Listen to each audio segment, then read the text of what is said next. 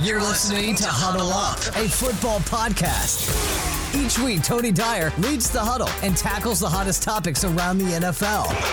He's joined by guests from all around the football world, bringing their insights and reactions to the news and noise of the National Football League. Subscribe now to join the huddle. Welcome back to another Thursday edition of Huddle Up a Football Podcast. I'm Tony. I'm joined by Corey. Hi, Corey. What's up? Daniel's here too. Welcome back, Daniel.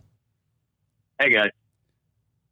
We were we've been off I think a couple weeks now. I had a lot going on, guys. Uh, the I, I know that at one point we brought up that I had like a tooth issue. I ended up getting all four wisdom teeth removed last Thursday, and it's really been a wild ride. So sorry we haven't been back. We're back now, um, and really a lot's happened since we've been gone.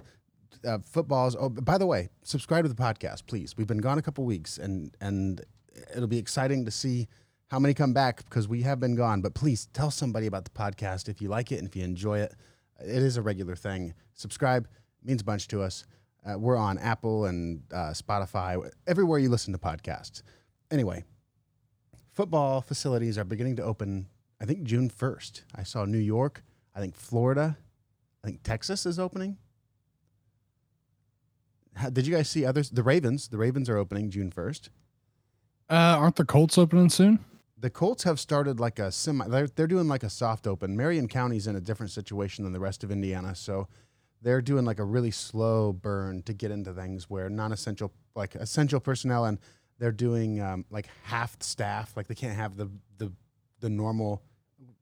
They're just basically easing into this. But yeah, the Colts are are getting back into it. Players still can't go into team facilities unless they're doing like medical rehab. So players still aren't involved but they're getting there. And yes, the Colts are getting there. But I did see that Baltimore was coming back. That's that's exciting. Teams are selling tickets too. I saw the, the Colts have been all over Facebook selling tickets, and it's kind of been like it's been sad. I always click on the comments on Facebook, and everybody's so negative about there not being a season. I'm telling you though, I think there's going to be a season. I think we're going to have football, guys, and I think people are going to be there to watch it. The more I see things, I think that's going to happen. Oh, there's no doubt. I mean, the NFL's so money hungry that football's going to happen. There's a, they, just can't they can't do without it. If you know worst worst case scenario, the NFL like starts a war with the United States and just takes over America so they can just play football. They're they're going to find a way to get it done. I don't know if war against the United States is a winning recipe. Um, I agree with the sentiment, though. Here's the reality. I don't know. I'm not an expert on the collective bargaining agreement, but I know for sure that if the NFL doesn't have any games this year, they still have to play the pay the players. Like that's part of the rules. If you if they just don't do the games, the players still get the contracts that they were they were owed. I, I mean, that's significant, guys. And then we think about I mean, here's what has to happen. We have to get to a point where the teams can have a football game that can be televised. That's really the bare minimum here we don't have to fill the stadium as much as as much as that would hurt. The I mean, the TV money is is real. That that's enough money to keep the league afloat for a year, and I think that we're going to get there by August. I think, or if it's not August, here's what's interesting. The league has talked about contingency plans already. They've talked about moving week one to week 18, week two to week 19. They're fully prepared for there to be a delay in this. And would it shock me if the first four or five weeks of the season were without fans? I guess it wouldn't shock me. I, I guess I don't know what's going to happen over the next couple of months. Maybe we need to know more information. I don't think it would shock me, but there's going to be football. I'm telling you right now, there's going to be football. It's going to be televised, and we're going to be watching football. There's no way around it. I'm 100% convinced. What do you think, Daniel? I mean, I guess we'll just, it's kind of a wait and see, obviously, but um, like Corey said, I think the NFL is too money hungry. They saw the reports about how much the NCAA lost, which is not even a professional sport, and they have a lot riding on it. So I think they'll do everything in their power to try and make it happen. Um, yeah, I, I wouldn't be shocked if you start the season different than how we end it, like you're saying as well. Yeah, I think that's I think that's the worst case scenario is if we have to ease into this thing, just like we're easing into everything else. I mean, come on if if we decide that that's that that's the safest way to do it. It's not so bad. I would rather have football, some football, than than no football at all. So I'm excited. I think I think there is going to be football. I think that that things are trending in the right direction. So that that's great. That's great, and that's just really great. Now, throughout this time, what's been interesting to me is there have been people who, even I was guilty of this. With everything going on, I missed out like in real time that Peyton Barber went to Washington, and Daniel actually brought that to my attention. But that's not unusual. And no, I appreciate it, Daniel. I really do because Yeah. I missed it. I mean, I just I just flat out was not paying attention, and I and I missed it. And I pay a lot of attention, so this is what's this is going to be an interesting year for people who do pay attention because there's so much information that's happened so quietly, so many tr- so many signings, so many trades. I mean, in the real life NFL, the draft. I mean, a lot of people paid attention to the draft, but then there's been no training camp. There's been no real off season. And so all of the normal hype that would be driving certain players in a certain direction, it's just kind of like it's all on pause.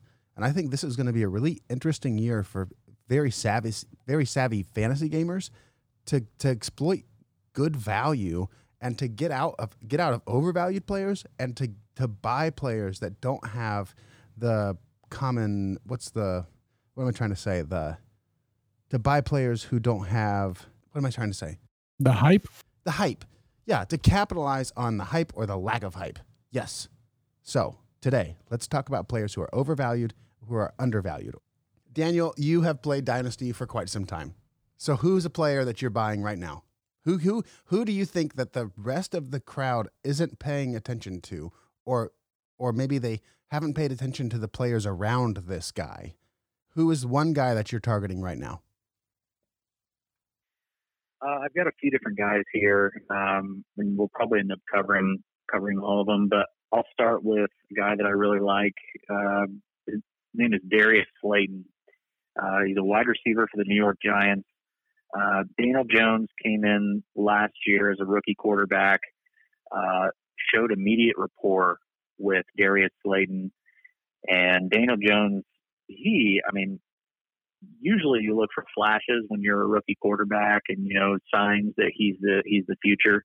I think he really is the future. I think he's a very good quarterback, um, and he's only going to keep progressing.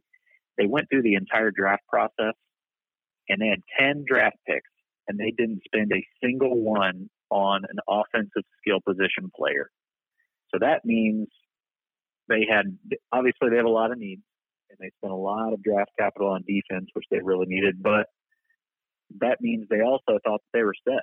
They liked their guys, and you know they have they have Sterling Shepard, they have Golden Tate, and Darius Slayton looked like the best one on the team. Um, they have a healthy Saquon coming into this year. He got a high ankle sprain last year, and it always sucks when that happens because guys they feel like they're they're healed up and they try to rush it back and they always it always ends up lingering. Alvin Kamara had the same issue last year. He just couldn't get on the field as a healthy player. But you saw at the end of the year what Saquon did with that offense at the at the end of the year. I mean, he was a league winner last year because he finally was healthy Saquon again.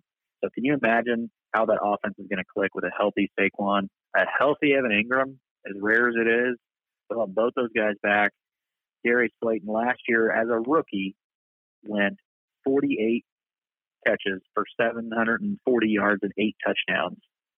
And you know, I talked about flashes. what was that He say that two sta- games. say that stat line again 48 catches for 740 yards and eight touchdowns.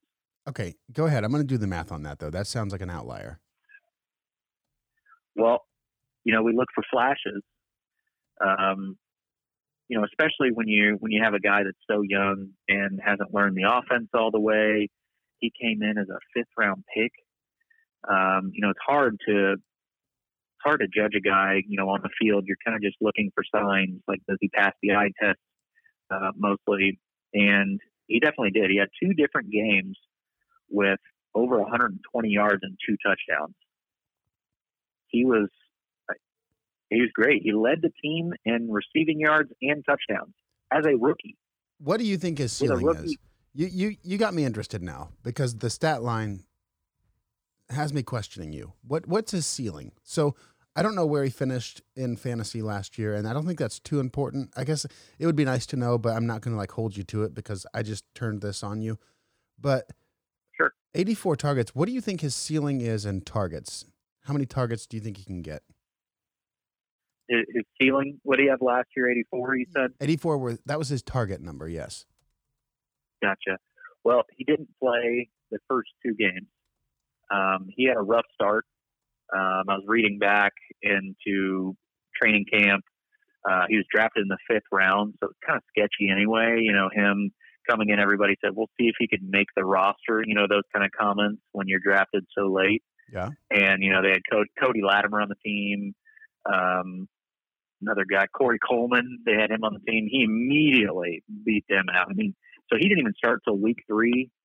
Um, he didn't really have. I'm looking at his stats right now. He didn't really have. I mean, it took till week six for him to get above five targets. I think his ceiling on targets is, you know, in the 120 range.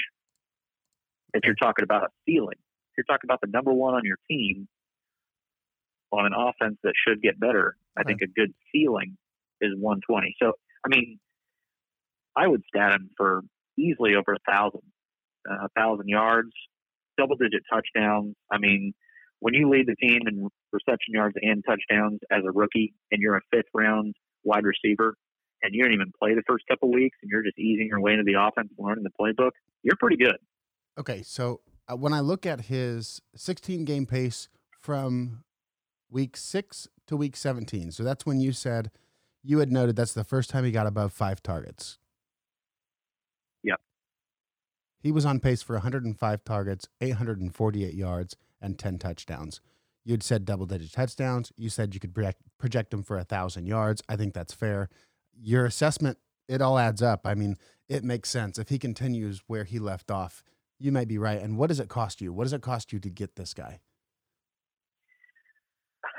I guess it depends on kind of like what you said, who's paying attention, who's not paying attention. Um, his ADP in our dynasty startup, he actually went early because um, I was wanting him, and he I was even going to take him early, and he went in the seventh round. Um, so, so you're saying a seventh round pick in a startup? Yeah, seventh round pick in a startup, but that was high. That's where he went, and that was high according to the ADP, which is the average draft position of all these other leagues. So in other leagues, he is going. I mean, I've seen him mocked in the tenth round even. So when you're looking at guys that are completely overlooked, he's in that category. Okay, I'm with you. He's overlooked. Corey, who have you got? Who's overlooked? I like real quick. I like Darius Slayton. I like uh, Daniel Jones. I liked him before he was drafted, so I do like that pick, Daniel. Daniel. Um, I went with DeVante Parker. He went in the seventh round in our draft. The problem with DeVante, I was just kind of looking through. He's he's 27 years old, so he's kind of blossoming late, but he's always kind of had that star talent. um, but what I love about DeVante right now is he's getting to a Tagovailoa who I think is going to be one of the best quarterbacks in the league. Um, I I just think he's going to be really good. And I was looking at DeVante's stats last year; it was really his breakout season, and he had some like superstar stat lines. I mean, week 11, 135 yards, uh, 13 in Phil, Philadelphia, 150 yards, and he had a few more 100 yard games. I just think it's time for him to break out. The only problem is with uh, Dynasty. I don't. He he is getting a little bit older. He's getting close to thirty, so I don't know how long he'll last. But I do think with Tua, he's got a few good years ahead of him, maybe even more if he can solidify his spot in that offense. But I do like DeVante Parker a lot. Um, if you just look at his game log, a ton of targets. Uh, looks like over half the season he was getting about ten targets a game. So I think the production's coming, especially if Tua is going to be taking over that offense. What do you think, Daniel? I'm actually going to counter you on this because he was actually in my overvalued section. Um, so I am going to put him in the dynasty or fantasy sell list, um, and I'll tell you why. Um, you mentioned him being a five-year pro, which I mean, him being he came out when he was 22. He came out of college when he was 22, and that's that, that that's fine. That's about the average age. But it did take him so long to to break out. I know he's on a bad team, um, but I just I am not sold on DeVante Parker. When you said when you said look at his game log, I mean you're right. He he won people leagues because he went undrafted. He was undrafted in almost every single league out there um, in redraft leagues, and he man, this game log is is super impressive. I mean, looking at PPR points, I mean, you can just start at week four 17, 11, 16, 11, 15, 11, 20, 15, 34, and then the championship weeks leading up 23, 22, 21. I mean, he's lights out. I totally agree. Guess how many, and this is trivia for you guys without without cheating, without looking, how many touchdowns did DeVante Parker have the previous two seasons combined? Four. Corey? uh, I don't know. It's seven. Two. Ah, combined. I was thinking two per Com- year. No, it's not. It's worse than that. listen, listen, listen, was, listen. He played on the Dolphins. Give him a break. There was there was a terrible time for that okay. franchise. Come on. Okay, okay. I also have someone else that I was going to talk about that kind of leads into why I think DeVante Parker is a sell. Okay, go and ahead. Corey, you mentioned you, you mentioned Tua. I think Tua is a negative for DeVante Parker. By the time Tua gets up to speed, which I don't think will take that long, I think Tua is going to be good. But I mean, DeVante Parker is going to be 29, 30, like you said. I mean, wait, you think it's going to take Tua two years to get up to speed? I mean, it's going to take normal rookies about two years to get fully up to speed. I mean, not everybody Pat Mahomes is the league. You know, usually on their second year, you know, we talk about the sophomore, either you're going to slump or improve kind of thing. I mean, look at guys like Baker Mayfield, um, Sam Darnold. Um, I mean, I'm just kind of naming names of recent guys. I mean, they they still have played two years and still aren't all the way up to speed. Uh, so it could happen. So here's my thing about that is I, I think Tua's at a much higher level than those guys when they came into the league. You, and we've talked about this before. I think Tua would have been number one overall, hands down, if he'd never gotten hurt. They were talking about him being a generational talent before he got hurt and Joe Burrow showed up. I just think I think Tua is different. I think I think Tua is going to be arguably a superstar as soon as he comes into the league if he's healthy and he can play. And I, I just don't see why he couldn't give DeVante the same production. I, I think coming into the league right now, he's a better quarterback than Ryan Fitzpatrick, no doubt. And just from day one. So I don't see that being a fault at all. I'll tell you. I'll tell you why. His name is Preston Williams. When Preston Williams started last year, he was a rookie he's bigger than DeVante Parker. He's faster than DeVante Parker. When I mean, we're talking about DeVante Parker's stats last year. Crazy good year, nine touchdowns, and then looking at the game log, crazy, crazy good. Preston Williams made him look like the two. He only had four touchdowns until Preston Williams got hurt. When Preston Williams was in there, he was the X receiver. Preston Williams made Josh Rosen look good. And DeVante Parker needs to be the only option on that team for him to do this, for, for him to break out. I think he is a great talent now, but it kind of came out of nowhere, and everyone's kind of like, ah, is it going to continue? And I'm on the edge of it's not going to continue, and then you should sell him now. I did sell him. You now. have a guy that was. I did sell him now. I agree. I agree with both of your points, Corey. You're absolutely right. DeVante wasn't he a first round draft pick? Like mid first? Uh, one or two. I think it was a first round pick. I don't. I guess I don't know. Yeah, he was. Sure. Came out with Teddy Bridgewater. He yeah. was a, Teddy Bridgewater's number one receiver I mean, in college. Listen, this guy's the real deal. I'm not. I am not going to be dogging DeVante Parker. And you know what? he scored me a whole bunch of points. He's one of those players that I thought was really undervalued last year. And you know what? I do think that he might be overvalued this year be- because because of that late season push. I was going to make the same argument about AJ Brown. We talked about this before the show. And then I looked at AJ Brown's stats over the last 6 games and and Ryan Tannehill's over the last 6 games. And I, it was when I saw that, it, it kind of destroyed my argument. But the more I hear about DeVante Parker, I do think that it it may be another flash in the pan. I, I, I just the more I think about this, I don't know that this is a long term success for him because he is still on the Dolphins. And there there is still not I mean, that that organization's got a long way to go still. I like them. I think they could rival for the division, but that doesn't mean that I think they're like a fantasy powerhouse. I, I don't know. I don't know. I, I agree with both your points though, and, and then Corey, you're absolutely right.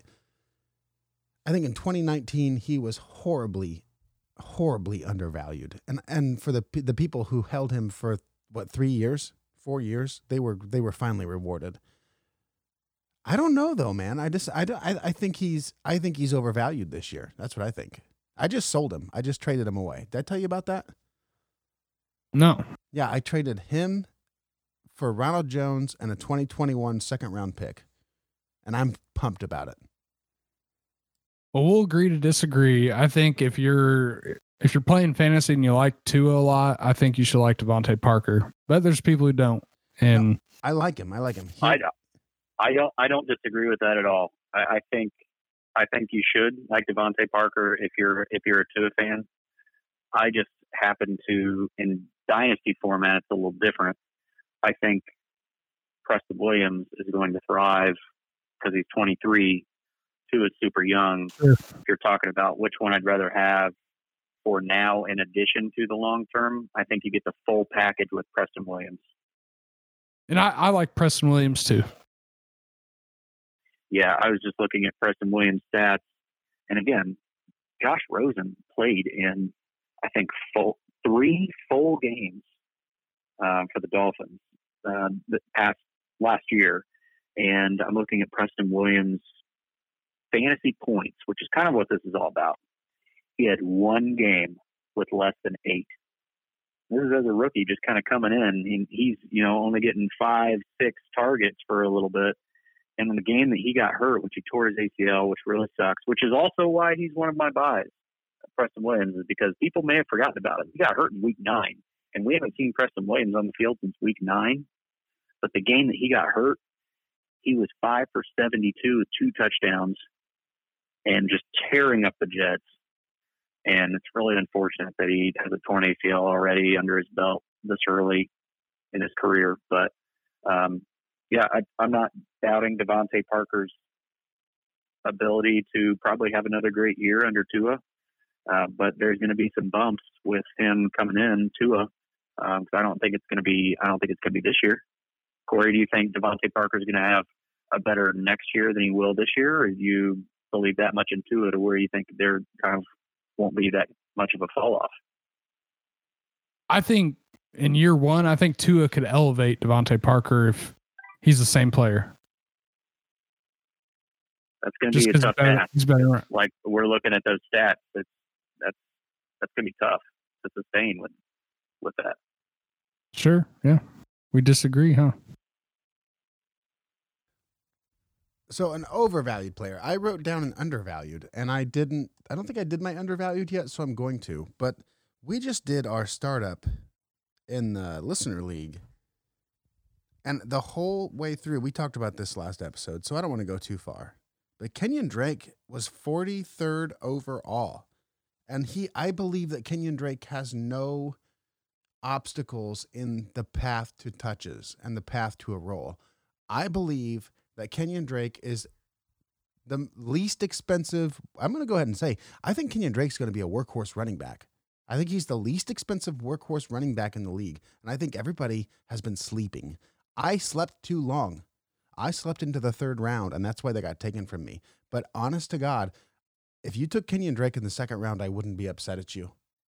If you, I mean, in the second round of a dynasty startup, if you took Kenyon Drake late. I mean, let's say, okay, come on, let's let's. I'm going to be reasonable here, after the after the perennials, the guys that we know a lot more about, the high floors, I believe that Kenyon Drake's floor is enormous and his ceiling is astronomical. I believe it's one of the, it could be one of the most high-powered offenses in 2020. And and he doesn't have to spend that he is not a victim of the current pandemic. He's been given DeAndre Hopkins to draw coverage out of the box. He's been given everything that he needs and he was not given competition. And so Kenyon Drake to me is a clear, clear. And you know what? I should stop talking about it. I'm going to go get Kenyon Drake in every single fantasy league that I'm in, and I'm probably willing to pay the moon for it. I really do believe he's got a clear path to touches. There's no competition. The offense is better than it was last year, and it was already pretty good last year. And I think Kyler Murray is the next Lamar Jackson or Patrick Mahomes. I really do think that. So he's in the absolute best situation, and he's being drafted in the fourth or fifth rounds of dynasty startups. What is going on, people? Yeah, I think that uh, him being coached under Adam Gase is still haunting uh, Kenyon Drake's draft capital. Um, Adam Gase, I, I don't know how that guy still has a job in the NFL as a head coach. I don't know how he's not some low tier level assistant because when you're a head coach, you try to get the most out of your players. And Kenyon Drake has always been a very good talent. I was watching highlights of Kenyon Drake in college, and he looked great. This was just the other day, and I was thinking, man, the, and the Dolphins have sucked for years. If you're Adam Gase and actually care about your job at all, there was a couple games where they had to play Kenyon Drake only, and he looked fantastic. His receiving skills, his rushing skills. I mean, and on a bad team, he looked great. And then guess what? The next game, he was practically benched. I mean, I I I don't get it. I feel like the hype, any hype around Kenyon Drake is much deserved because you finally let the reins off of this guy. He's been in the league for four years and we're finally about to see what Kenyon Drake can do as a number one string running back on a great team. And I think it's going to be exciting. I like Drake in that offense too. They just added Hopkins, Kyler Murray. You know, I love Kyler Murray. Um, they've got some young wide receivers. It's, I think it's just a perfect cocktail for success. He's a bit, he's six one. I just had it pulled up, six one, two twenty, something like that. He's a big guy. He's going to be able to take the hits. Um, I do like him a lot. I think he can be productive down there. And what you said, Tony, about him being a workhorse, I think that could definitely be the case. And I think a guy like um, Kingsbury can get the most out of him. Um, I like it a lot. Corey, did you do your overvalued yet? I do have an overvalued. I have one more under, undervalued I can throw in real quick yeah, is Hayden uh, Hayden Hurst. I don't, there, there aren't really stats to back it up because Mark Andrews kind of overpowered him in that Baltimore offense. Mark Andrews was a was a third round pick and just kind of outplayed Hayden Hurst. But you got to remember Hayden Hurst was a first round guy, and that can happen sometimes in the NFL. Maybe you know they pick somebody a little bit later, he just meshes a little bit better. But the Falcons picked him up to be their tight end one since Hooper's gone, so I could see a big year out of Hayden Hurst.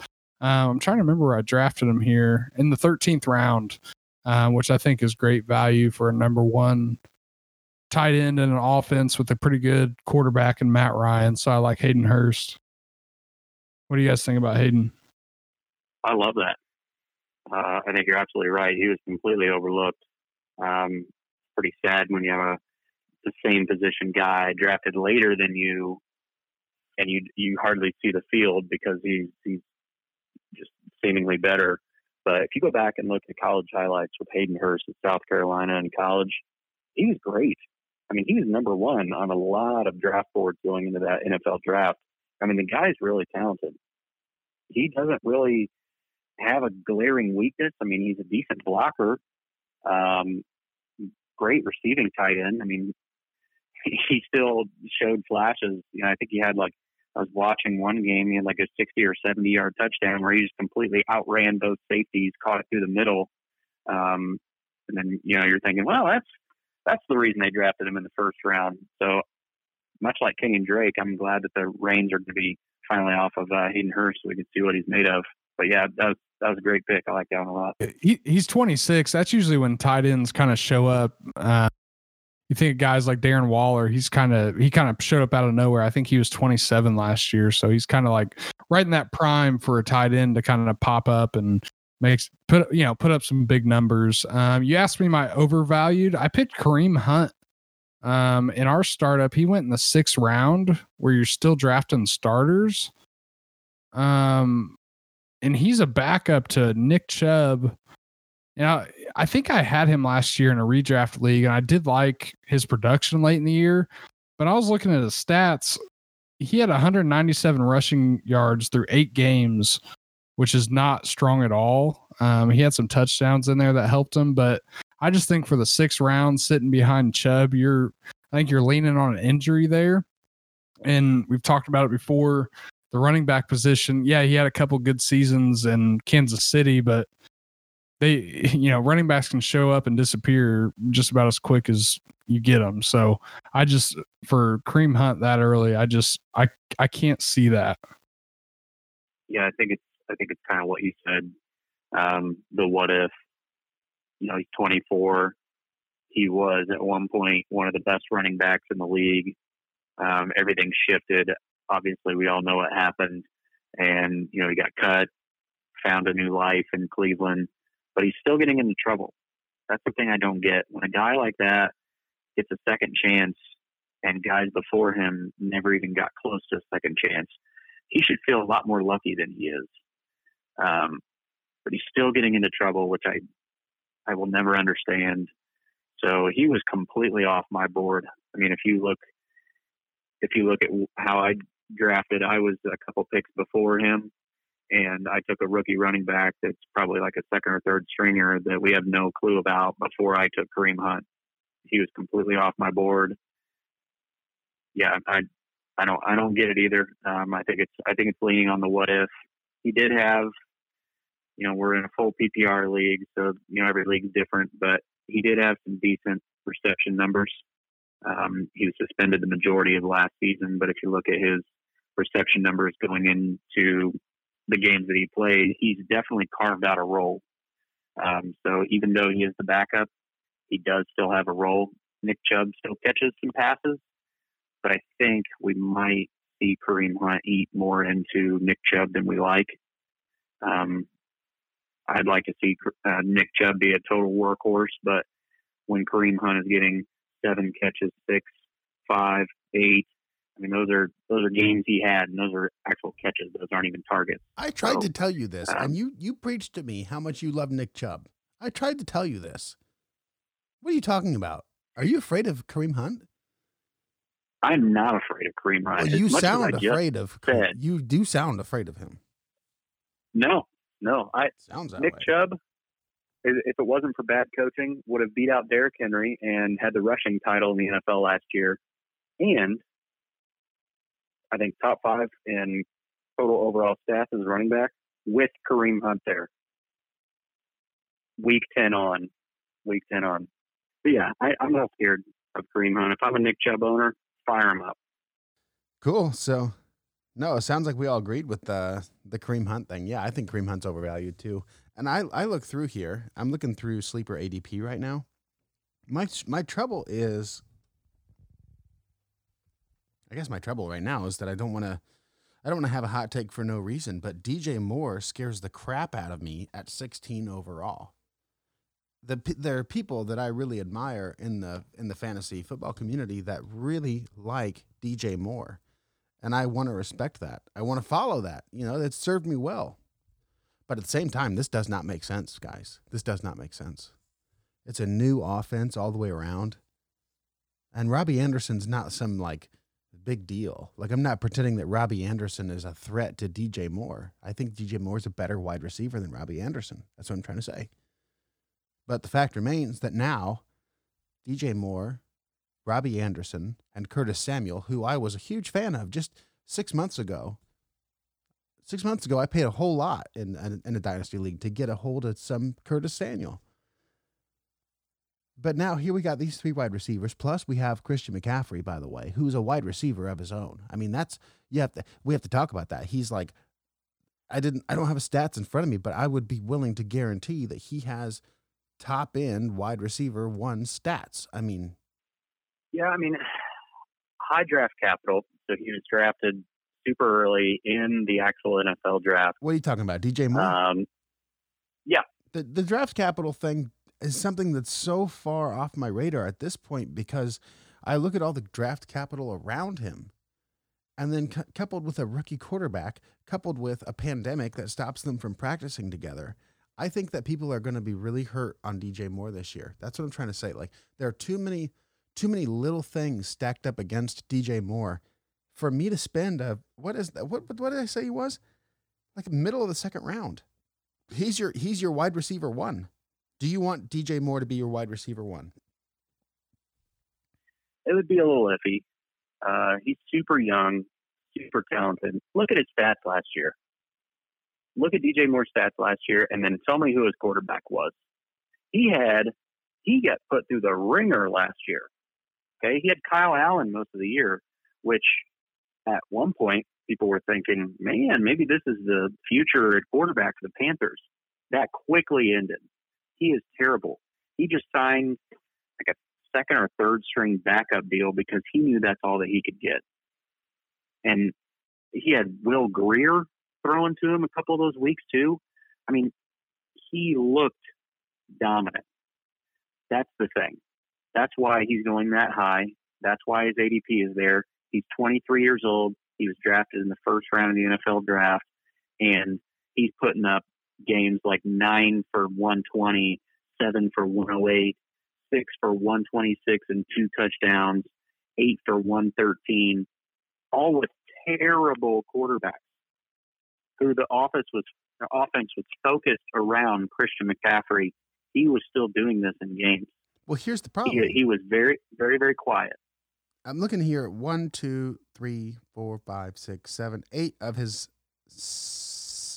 eight of his 16 games last year. He missed one. He missed. He was not active week 17. Eight of his 16 games last year, he had double digit targets. Some of them is the 15. I mean, 14, 15, 12, 12. I mean, Daniel, I just I agree with you. He's a yards per catch monster. I mean, the man is is a physical freak. I, I don't I don't I'm not saying I don't like DJ Moore. And I'm not saying I don't want DJ Moore on my foot on my fantasy football team. I'm just saying I think we have to pump the brakes here because there's a whole lot of things that are going to change.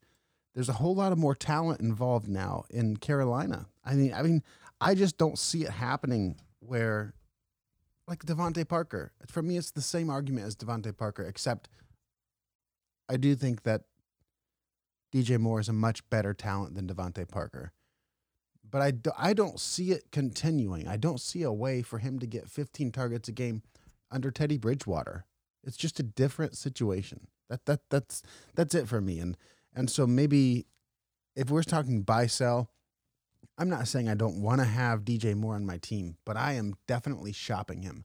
I want to get him off my team if I can get somebody to pay more than what I really think he's worth. That's what I'm trying to say. That's what it's all about. If you can if you can flip someone even before, you know, they they completely break out when they're still young, you know, you have to you have to weigh the options here. You could you could tell yourself, you know, I've got three or four more solid years of a wide receiver one here, or I could return the value right now and get a lot more than he's worth. And a lot of times, trading him is the better option because sustaining is hard, um, especially with so much, so many differences. Matt Rhule coming in, they have a different coach. He may try to change things up. You know how I feel about Teddy Bridgewater, but I think I think DJ Moore is going to withstand Teddy Bridgewater, and if he has bad games, just because of what he did last year.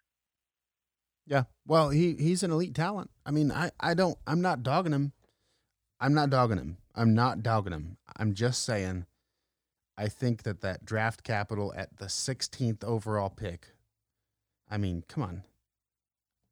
It's a lot. I mean, that's a It's a lot. lot. That's a lot. That's a lot. I I liked him last year. Uh, Tony, you might remember this. I stole him from somebody in our redraft league at work. Yeah, I do remember that. I, I traded because he had a bunch of targets, but he didn't really have the production yet. And I traded like Adrian Peterson Yeah. for him. And DJ Moore was my wide receiver too for the rest of the season, and it was awesome. But with that being said, I don't think he's worth a second round pick. Like he was taken ahead of Mike Evans, Smith Schuster, Jonathan Taylor. I mean, there's there's a lot of value there. You just I don't think that's a for sure pick there. I think there's more for sure answers behind DJ Moore there. Um, yeah, I, there's better options. Like Julio Jones went behind DJ Moore. I mean, Julio's getting old, but you know, you know what you're going to get out of uh, Julio Jones. So it's it's a gamble for sure. Who who's left? Uh, one guy that I think is being potentially very overvalued, and it's weird because a guy like this that usually changes teams, sometimes the value goes the opposite direction. But Stefon Diggs, I think, is being very overvalued.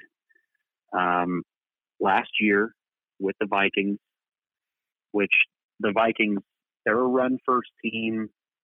Um, but Kirk Cousins, he, he threw a lot last year. But the problem that I have with Stefon Diggs is Thielen, Adam Thielen was out almost all year. And because he kept having an aggravated hamstring injury. Stefon Diggs, he had a game where he had three touchdowns in a game, looked amazing, and he finished with six total on the year. He seems to be very inconsistent. He's injured a lot. Um, it seems like every other week we're wondering is Stefon Diggs going to finish the game? Um, he's still 26, so I think if I had him on my team, I would be trying to trade him ASAP. He's gotten a lot of hype because the Bills didn't have a clear number one wide receiver, and a lot of people thought that they would address that in the draft, which they did not. And then they trade for Stefon Diggs, who comes over. He's getting a lot of hype, but I think he is an absolute sell for me. Um, he's had a, enough stats to where people think that he is an elite talent, and I think he is if he's not injured. And he's just injured far too often. He's been in the league five years. Um, he's never really had one of those seasons to where we're like, oh man, yeah, no doubt, absolutely elite. I mean, 2018 was probably the closest um, where he shared the field with Thielen. So he wasn't necessarily the dominant number one option on the team, but he shared the field with Thielen all year long. Finished with nine touchdowns, which is more than he has ever had. Um, but I, I think Stefon Diggs is, is a way overvalued at this point. Corey, what do you think? Yeah, I think Cody's going to like this one. Oh yeah, I agree he's overvalued, and I guess where we would disagree just a little bit is I don't think he's an elite talent. I think he's just an above average athlete who's had a pretty productive career, and I think going to Buffalo in a colder environment with less offensive weapons around him, I think he's going to struggle a lot. I think he could have a terrible season just because I don't think he has the talent to just make it happen. Um, like a guy like, just for example, Antonio Brown, you that dude's talented. He could be productive anywhere, but I don't think Stefon Diggs has that in him. And when he, I think going from Cousins to Josh Allen is a downgrade. Um, I think Josh Allen has a lot of talent, but I just think that his style, unless he can get, unless he can turn into Tyreek Hill, I just don't think his style is going to mesh very well. Because I mean, who do they have on the other side of it? John Brown. Is there anybody else? Cole Beasley. Cole Beasley. And don't forget about Cole Beasley. Don't, don't Cole Beasley's old. stop. He's he's fine. Cole Beasley's fine as a slot receiver. Come on. Julian Edelman's But- old. Come on. But I mean, who's on the? Is it John Brown on the He other side? old. It's John Brown. And Cole Beasley's old. Okay, I get it. I feel get like it. I feel like John Brown and Stefon Diggs are the same guy. If John Brown was at the Vikings for the first five years of his career, he, we'd be having the same conversation. You know, I just I, I don't think it's gonna work. I don't know if it's going to work, and uh, I'm I'm concerned Okay. about targets again. For me, that for me that's I I kind of agree with you that I was trying to buy Stefon Diggs six months ago, and I'm glad I never got him because now here I'm in a position where you're right, Corey. John Brown and Stefon Diggs aren't that far apart. Now, you're wrong, Corey. Stefon Diggs is an elite talent. I do think he is. He's one of the best route runners in football. There's no doubt in my mind about that. But you are right when you say he's with Josh Allen, and that's a downgrade. Josh Allen can throw it on the moon, but he can't hit the broadside of a barn. So, all the route running in the world, really, it doesn't help. I mean, if the ball can't get to him.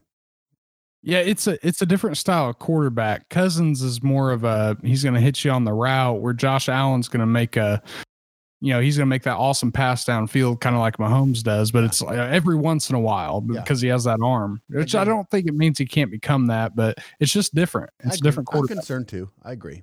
You got anything else, Daniel? But here's the math, Tony. I did the math. You're concerned about targets. That was a point that I was about to make. So, you know, we mentioned Josh Allen and that offense. That's just a different offense. I mean, they're both run first, the Vikings and the Bills, but the Bills, that's how they want to win football games. The Vikings went out and they sought out Kirk Cousins. They paid him a ton of money to come in and and throw the ball when they needed to the Bills would rather win a game with Josh Allen throwing 15 times. They they are trying to build this dominant defense, which they will have, by the way. Very good defense, and it keeps getting better. They had a great draft on defense. But Josh Allen averaged 28 attempts per game last year, which in a passing league, that's pretty low. Okay, so I mentioned that Adam Thielen was hurt all year last year, and we're talking about target share. Target share in Minnesota okay, last year with Adam Thielen out almost all year. So it, it it's a number that can't be sustained even. I'm going to use that number even because I'm going to make this point. Stefon Diggs had a 21% target share, 21.9, so we can round off to 22 in Minnesota last year, which he's not going to get in Buffalo, I understand. But even at that number, he's getting 5.8 targets a game. Hmm. Even with the even if he's an elite talent, even if he is the best route runner in the league, you're not going to return value at 5.8 targets a game. Yeah, it's not enough. It's not enough. So we should all sell Stefon Diggs. for sure. Anybody else? I've got one for you, Tony. Okay, I'm this ready. my last one. Amari Cooper. You're selling him? You're talking about a guy. Yes. Oh boy. Okay. Why? Okay. Why wouldn't I sell Amari Cooper when he is taken as the 17th overall player in the NFL? 17th overall Where does he rank? in a dynasty startup. Where does that rank among wide receivers? One, two, three, four, six. So things that you could say to a potential buyer, which in this case, if I had Amari Cooper, I'd be selling him to you ASAP. I'm not buying him now that He's I know 20 that already. I, I already know that I don't want to buy him. I'm not buying him at Alright. receiver six value. No, you're right. I agree with you. Yeah. So he's 25 years old. He was just a year fresh off the best passing offense in the league. That, I mean, that right there would would give someone chills. But guess what? He's still boom bust. He disappears. He he doesn't show up in games that he should. I mean, he, he did the same thing in Oakland. I made a big argument when he was in Oakland that he was the number two the whole time he was there. Michael Crabtree made Amari Cooper, young, good, super talented Amari Cooper, the number two option in Oakland. They just drafted CeeDee Lamb this year. Michael Gallup is good. Blake Jarwin is an up and coming, very good talent. He's getting up there. He he's he's about to go into Corey, kind of what you talked about, the window of opportunity for tight ends. They're learning the offense. This is Blake Jarwin's time. You'll see an you'll see an increase in Blake Jarwin's stats this year. I promise. They're getting Zeke more involved in the passing game. We're talking about targets not being able to go around for the Bills. I mean, the Cowboys just keep adding offensive talent. Yeah. There's not going to be enough to go around with Amari Cooper when he disappears in games that you need him. Yeah, it's true. If if you, if you and he gets hurt all the time. He does get hurt. He does If you- disappear. When he's healthy, he disappears. And you're right. It was the Yeah. it was the highest passing on. It was the highest highest most powerful offense in the league in 2019. And you're right. You're right. And he's being drafted at what wide receiver six, you said? Yeah. It's time to sell Amari Cooper. It's time. You finally waited. You talk about enough. a guy that lost you. You talk about a guy that lost you your league last year. Oh my gosh. In the playoffs, week weeks 15 and 16, 2.9 fantasy points. This total one catch for 19 yards. Week 15, week 16, four catches for 24 yards against Philadelphia. Philadelphia. They had one of the worst secondaries in the entire NFL last year.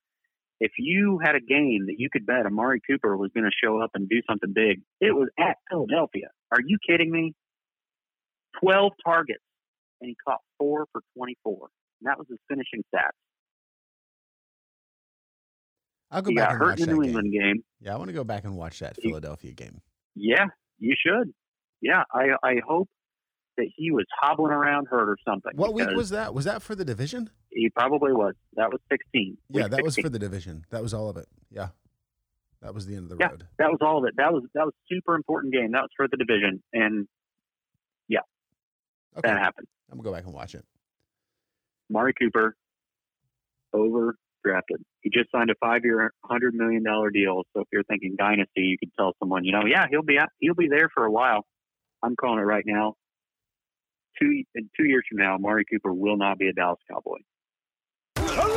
You've been listening to Huddle Up, a football podcast. Subscribe on your favorite platform and follow us at Huddle Up NFL and at Commissioner Mister on Twitter to keep up on the latest from the NFL and stay in the huddle. Huddle up. Team on three. One, two, three, three.